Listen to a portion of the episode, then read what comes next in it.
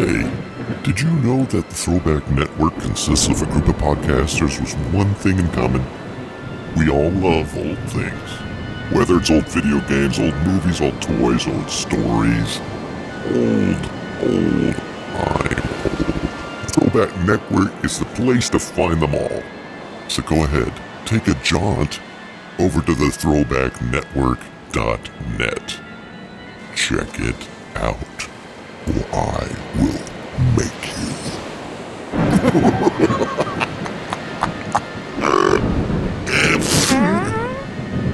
Excuse me. Hello and welcome to episode 4 of SWOTR, the old time radio show with me, your host, Scully Jones. I'm honored to have a listener give me a story. This, his name is Matt Lappy, and he will be appearing on the next 80 to 89 with the host Zerbinator, who I can't stand. that guy is such an ass. But it's okay. I digress. I'm sorry. Tonight's story is called Three Skeleton Key with Vincent Price. I love Vincent Price. He's like the best thing since sliced bread. And I love it. Do you know what I love most about Vincent Price? It's not his good looks. It's not his daring physique. It's his voice. His voice is that of an evil angel. And that's what makes this story one of the best stories I've heard in a long time. Thank you, Mr. Lappy.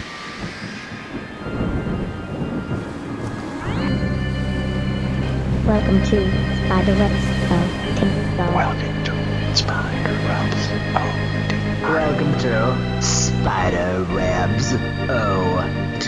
Uh, Welcome to Spiderwebs O.T.R. Tonight's story takes place at a lighthouse.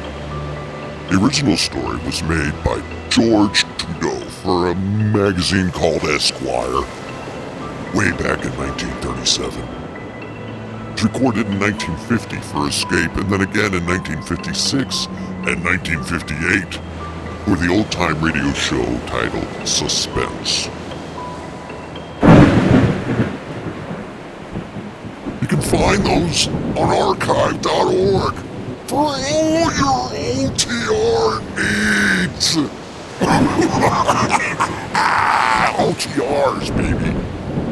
So, as you might have guessed, I'm at the ocean. And I'm hanging out here trying to pick up some chicks. Am I right, ladies? Yeah, you want it. I got it. You want it.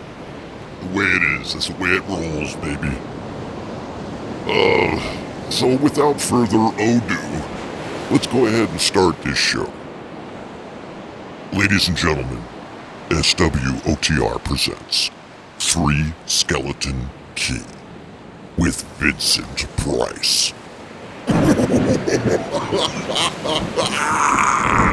Do not go in the water when it's lightning outside. You'll end up looking like me.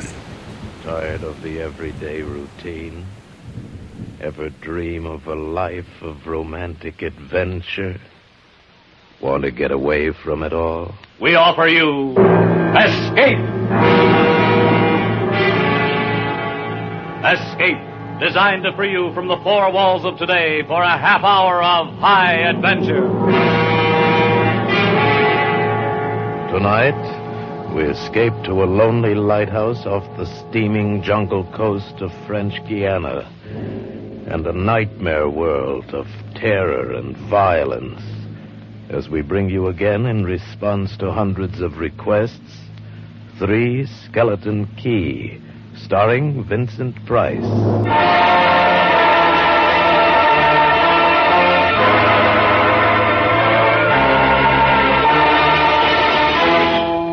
Picture this place. A gray tapering cylinder welded by iron rods and concrete to the key itself. A bare black rock, 150 feet long, maybe 40 wide. That's at low tide. At high tide, just the lighthouse, rising 110 feet straight up out of the ocean. And all about it, the churning water, gray green, scum dappled, warm as soup, and swarming with gigantic bat like devilfish, great violet schools of Portuguese man o' war, and yes, sharks, the big ones, the 15 footers. And as if this weren't enough, there was a hot, dank, rotten smelling wind that came at us day and night off the jungle swamps of the mainland. A wind that smelled like death. A wind that had smelled the slow and frightful death that came one night to this bare black rock. Set in the base of the light was a watertight bronze door, and in you went. And up. Yes, up and up and round and round, past the tanks of oil and the coils of rope, casks of wicks, racks of lanterns, sacks of spuds and cartons and cans, and up, and up and up, round and round. Over the light storeroom was the food storeroom, and over the food storeroom was the bunk room where the three of us slept.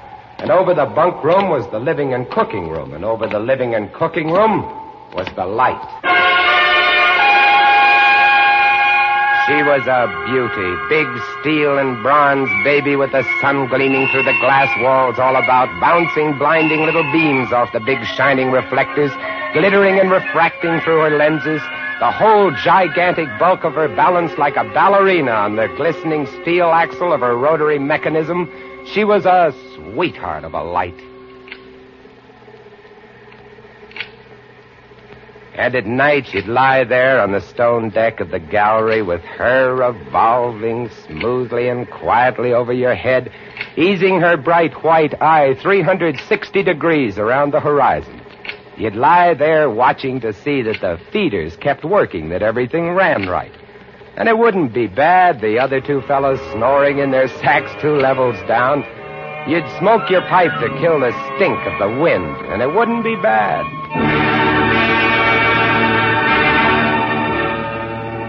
About those other two, Louis and Auguste. What a pair. Louis, he was head man, was a big fellow from the Basque country, black beard, little hard black eyes, and a pair of arms that I tell you, those arms were as big around as my legs. Yes, head man he was, and what word he let go was law.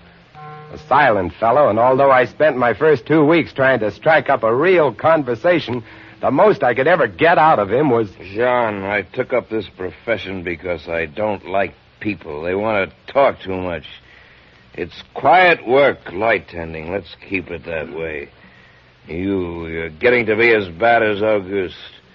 I thought maybe for once they send me somebody who That was Louis. When he accused me of becoming like Auguste, I quieted down because Auguste was the talkingest man I'd ever met. The talkingest and the ugliest. He was hunchbacked, stood four feet high, had red hair and big blue eyes. It seems he'd been an actor in Paris. Yes, indeed. Played in over 200 different productions, dear boy, at the Grand Guignol. Oh, but it was monstrous horrible, the way we used to scare the audiences. I, I was hated. Yes, yes, they used to throw things and hiss and bare their teeth at me. Finally, it got too bad. I couldn't stand it any longer. I gave up the theater. My nerves, you understand. Yes, gave it up completely. I really did. Couldn't stand it any longer.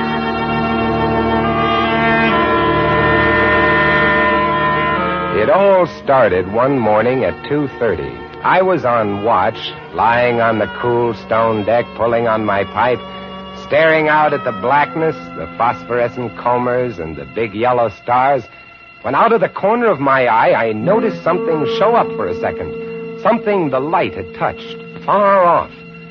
I waited for her to come around again, and when she did, there it was.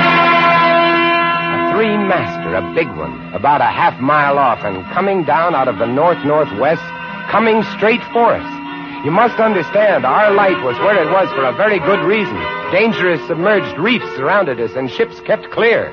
But this one, this sailing vessel, was coming straight on. I went over to the gallery door and yelled, Louis! Louis! couldn't understand it. I waited for the light to come around again. What is it? Ship headed for the reef. Hurry right up. I had the glasses out now. I couldn't read her name, but I could see her quite plainly. All sails set, the foam creaming away under her bow, her beautiful lines. A Dutch ship, I guessed her. But why didn't she turn? Every time it passed, our light hit her with the glare of day. Ship? Where? North, northwest. The light will touch her in a moment. Can't they see? Look at her. She just keeps coming on. Yeah, the squareheads. What is it? What is it? Watch north, northwest. I know. I know what it is. Huh? What? The Dutchman, the Flying Dutchman. We did a play about her once. Oh, what a performance. You ghastly galleon, hag-ridden, curse-riven, must on Shut up, on. will you? She's luffing. Yes. Sloppy way to come about.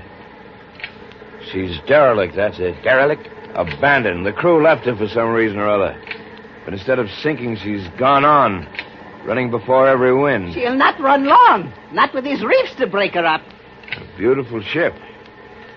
Now, why would men leave a beautiful ship like that?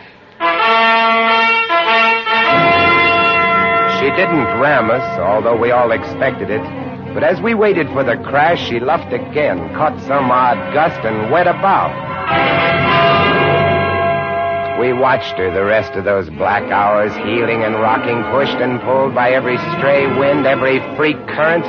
Watched her until the dawn came, till the sea turned from black to a pearly gray.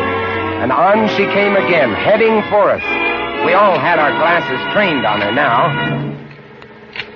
Auguste, you can kill the light. Right, Chief? Yeah, She doesn't look so good by daylight. Think she'll ground this time? What? I say, do you think she'll ground this time? This is impossible. Absolutely impossible. What? Here, take my glasses. They're better than yours. All right. And what is it you're. I had to focus, and then my breath froze in my throat. The decks were swarming with a dark brown carpet that looked like a gigantic fungus, but undulating. And on the masts and yards, the guys and all were hundreds, no thousands, no mi- I don't know, an endless number of enormous rats. You know what I don't like about mice or rats or anything with four legs that could walk in and out of my vertebrae? Is the fact that they could walk in and out of my vertebrae. That's very frustrating. You know what it's like to sit there and pretend that you don't notice that there's some mouse in your rib cage? Especially when people are staring at it constantly. Can't stand it. We'll be right back after these messages. Hey, you! What ya doing, man? So let's say you want to relive the days of your youth. Well, we have a cure for that. Especially if you're in your 40s and 50s. Zerpiniger's 8289 podcast is a recorded journal dedicated to the history of the 80s. It features all the news, music, movies, technology, and even some show and tell from the 80s. Find it at zerpiniger.wordpress.com. And for you Apple freaks on iTunes as well. Yay! Boy, Boy am I excited. See them? Yes, I see them. Now we know why she's derelict. Yes, now we know. What are you two doing? Here, give me a look. Yes, give him the glasses. Take a good look, Chatterbox. Give you something to talk about. She's still heading for us. Yes. Uh, she's going to turn. She better turn soon. Uh, Suppose she doesn't. You mean suppose she piles up on the key? It's low tide. Yes. Yes, it is.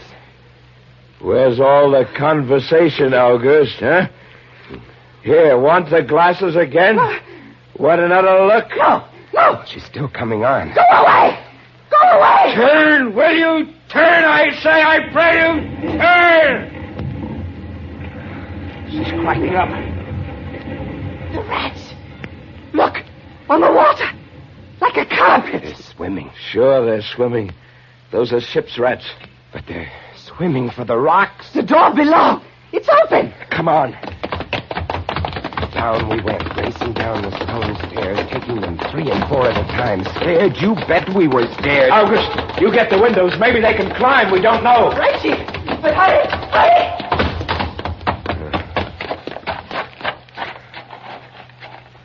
Look. See them? No. Oh, yes, I do. Up at the other end of the rock. Look at them. Millions. They smell us. Here they come. Uh.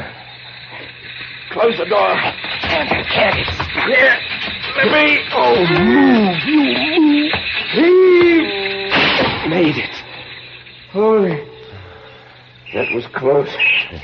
One guy in. Look, there. Get him! Watch it. He's, he's kicking. Uh. He was as big as a tomcat, bigger. And his eyes were wild and red, his teeth long and sharp and yellow. He went for us, starving, ravenous, and we fought him, fought that one rat all over the room.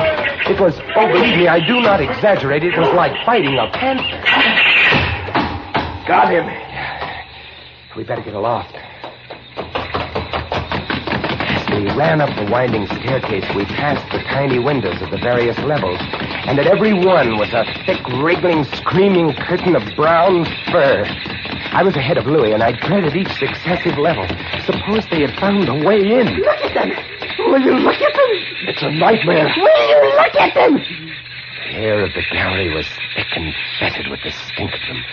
The light was dim, brown, filtered through the crawling mass that swarmed over the glass all about us. I could not see the sky. Nothing, nothing but them. Their red eyes, their claws, their wriggling, hairy snouts, and their teeth. The rats. They screamed and howled and threw themselves against the glass. They were starving. And we three, we stood very quietly. Oh, very, very quietly in the center of the classroom under our beautiful light. And we waited. What can we do? What can we do? Take it easy, old man.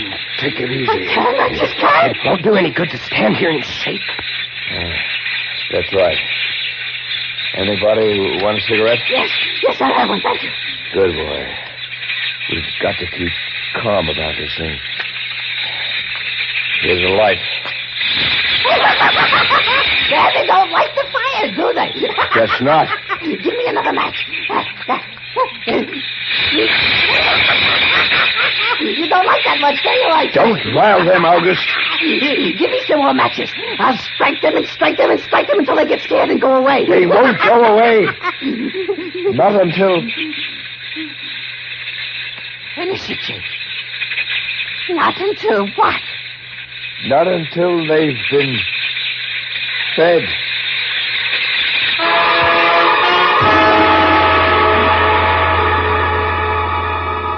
Take just so much horror and then you get used to it. And they were interesting to watch, you know. They couldn't understand the glass. They could see us and they could rush at us, but that thin, invisible barrier held them off, stopped them. From time to time, we caught a glimpse of the rocks below. More rats down there, swarming brown velvet in the bright tropical sunlight. And then the tide began to rise. If only it had drowned some of them. Ship's rats don't drown. no, sir, you cannot drown one of them. They're all climbing up the tower. This bunch around us is getting thicker. Say, what's the time? Quarter six. You've got first watch, John. Right. Uh, wake me at ten. I will. Come along, Auguste. It was getting dark. One side of the room was lit a soft, filtered red. Sunset through the racks. Oh, very pretty. I set the wicks, checked my fuel, and then lit the lamps.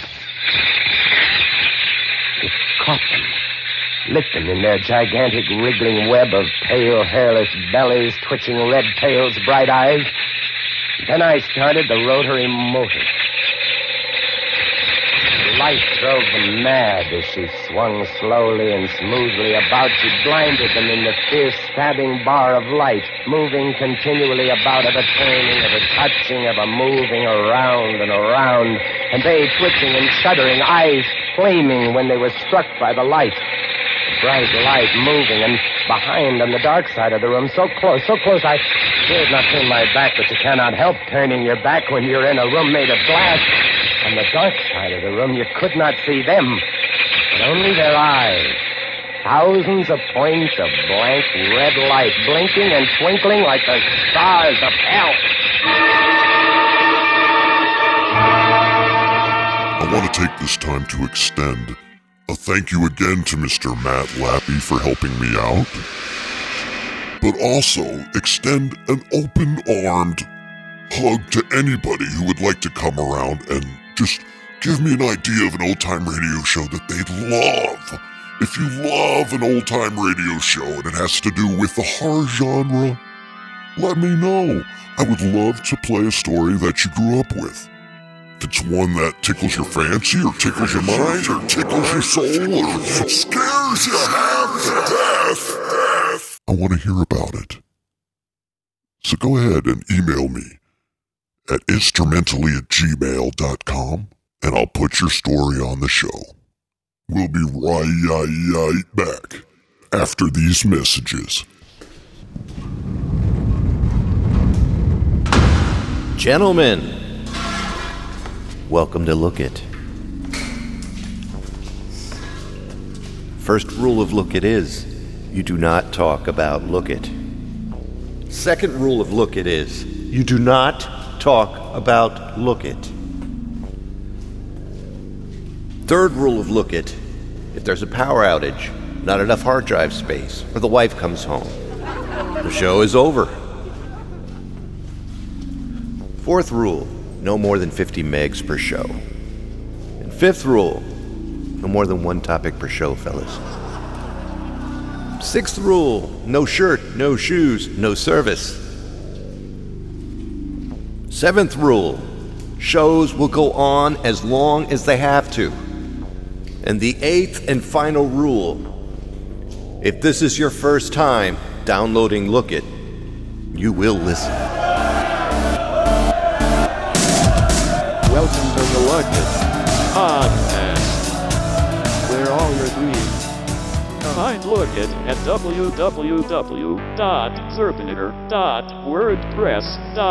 And yes, it's on iTunes.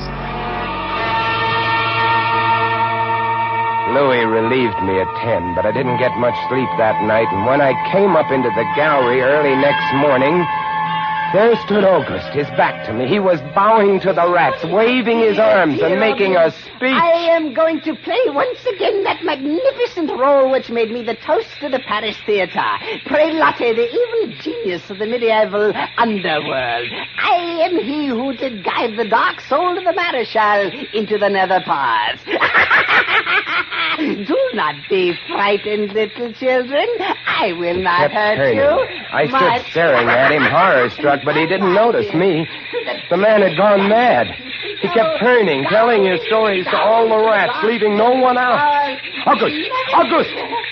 Ah, another one. A latecomer. Take a seat on the aisle, dear patron. Auguste, Move stop over it, there. stop it. Let the gentleman be But seated. he didn't Come, stop. come. He went on, oh, bowing and scraping to the rats, his big blue eyes rolling and winking, his wild red hair waving about him. I grabbed him by the arms. Uh, uh, Slapped his uh, face. He looked at me like a child. And then his face screwed up. He looked as though he were about to cry. Go below, go on. Oh, very well then. Later, my dear audience, later. Matinee today. Sure, he was crazy. But I guess we all were. A few hours later, he came back up and caught Louie and me teasing the rats. Yes, sounds horrible. it was fun.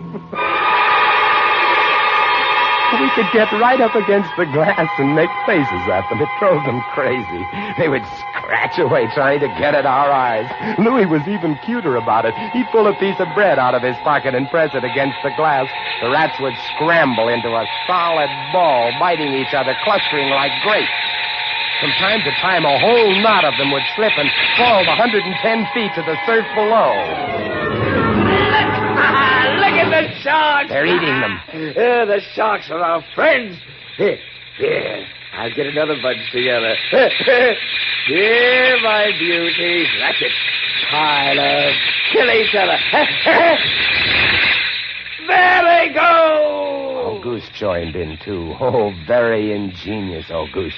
He learned that if he spread eagled himself against the glass, they'd bunch and bundle against his figure. Then he'd leap back. Look! My portrait in rats!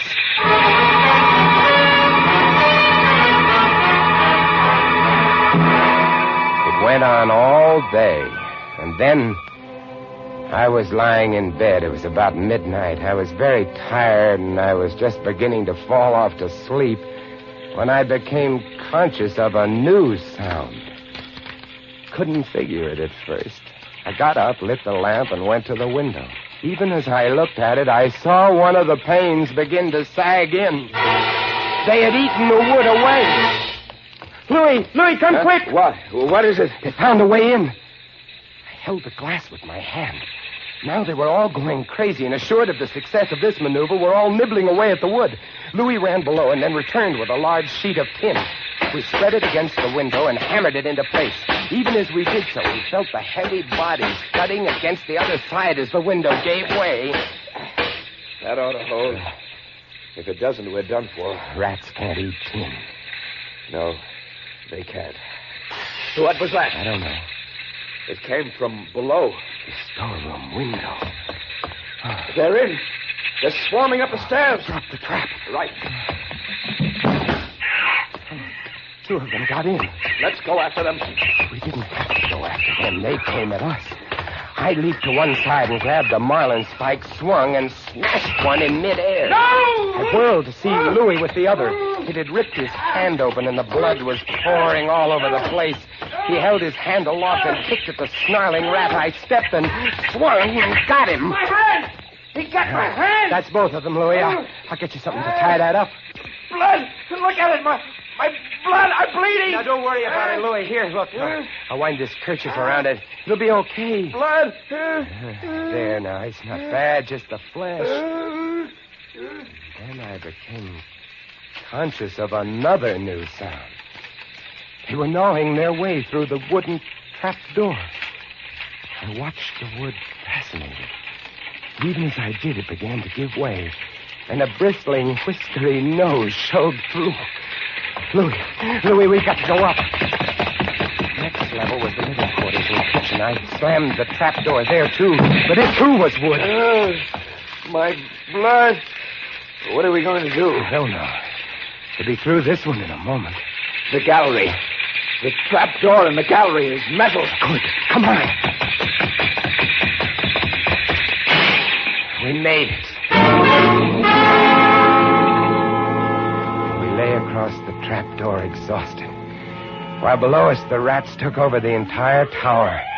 I could hear them howling and fighting over our food supply, our water, our leather. And all about us, the others screamed and glared in at us, swayed in a tangled mass, hypnotized by the ever turning light.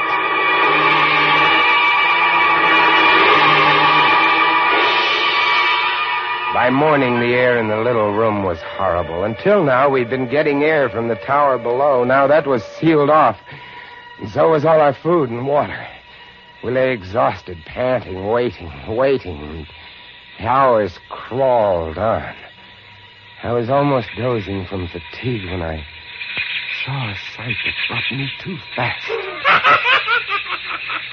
Would you like to come in, my beauties? Would you? I hold the powers of life and death, and I can let you in, you know. Auguste was standing by the glass, and in one hand he held a wrench. He was tapping the glass gently, not quite hard enough to break it. I eased myself to my feet and slowly, very slowly, tiptoed toward him. All I have to do is tap just a little harder. Uh, uh, I found a coil of wire in the toolkit, and I trussed him up, fastened him to a stanchion in the center of the room. Louis was of no help. He lay on his side, looking at his bloody hand, weak and sick as a baby. So there I was, a lunatic and a coward for company, and all about watching our little drama, the rats.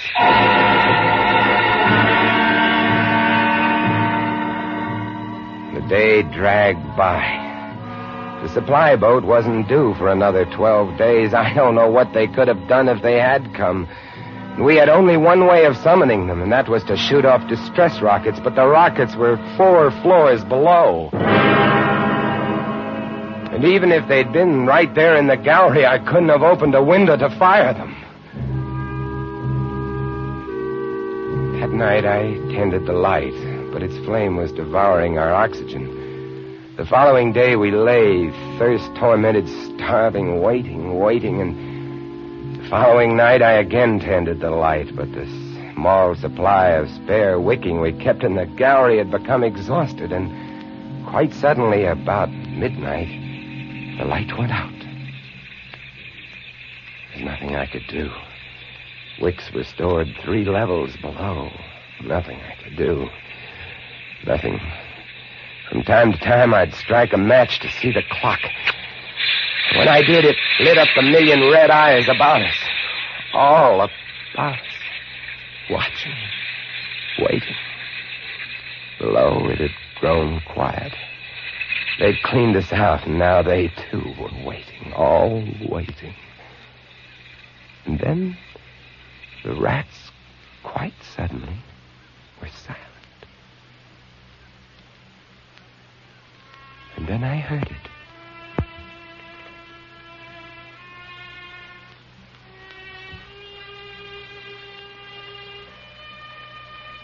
And then I saw the sky and the stars. The rats were gone. I went to the glass.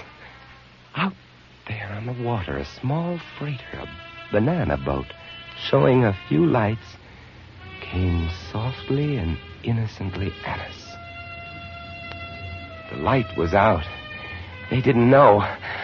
I wanted to open the windows to call out to them, to warn them somehow, but I was afraid. What if, what if the rats were hiding from me, tricking me? So I waited. She grounded very softly on a reef not 200 yards from the quay.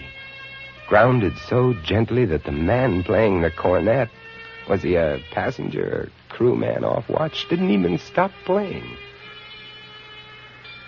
They tried washing her back off. I could have told them to save their fuel. The tide was rising, would have floated her free. And I waited.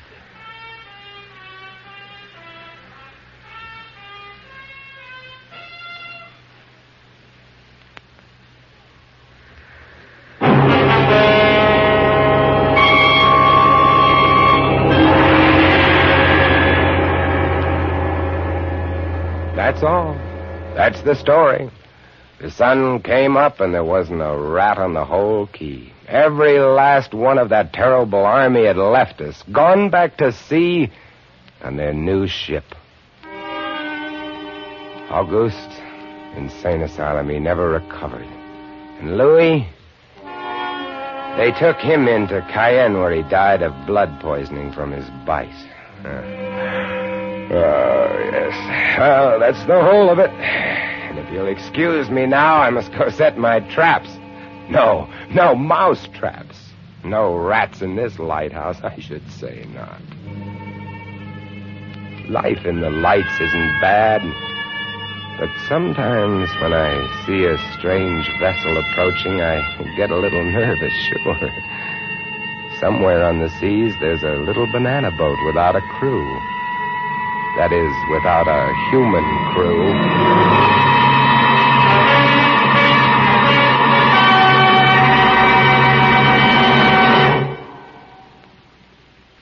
Escape is produced and directed by William N. Robson. Tonight we have presented Three Skeleton Key by George Toudouze, adapted for radio by James Poe and starring Vincent Price as Jean. Supporting Mr. Price were Harry Bartell as Auguste and Jeff Corey as Louis. Sound effects on Three Skeleton Key, created by Cliff Thorsness and executed today by Mr. Thorsness, Gus Bayz, and Jack Sixsmith, have been awarded the best of the year by Radio and Television Life magazine.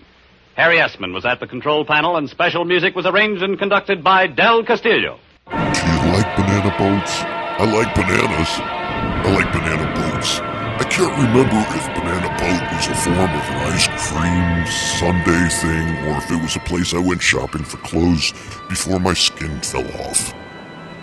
Hard for me to remember. I do remember when I was once just a little kid that I used to wear a banana costume for Halloween. Does that count? But the thing that scares me is the fact that those banana boats have a bunch of mice in them that are going to run in and out of my rib cage and start gnawing on my bones, crunching them, and trying to chew me up, and I just can't have that again. So I try to stay away from rats. Well, I hope you enjoyed this week's episode of SWOTR 3 Skeleton Key, starring Vincent Price. And until next time, may all of your dreams be nightmares.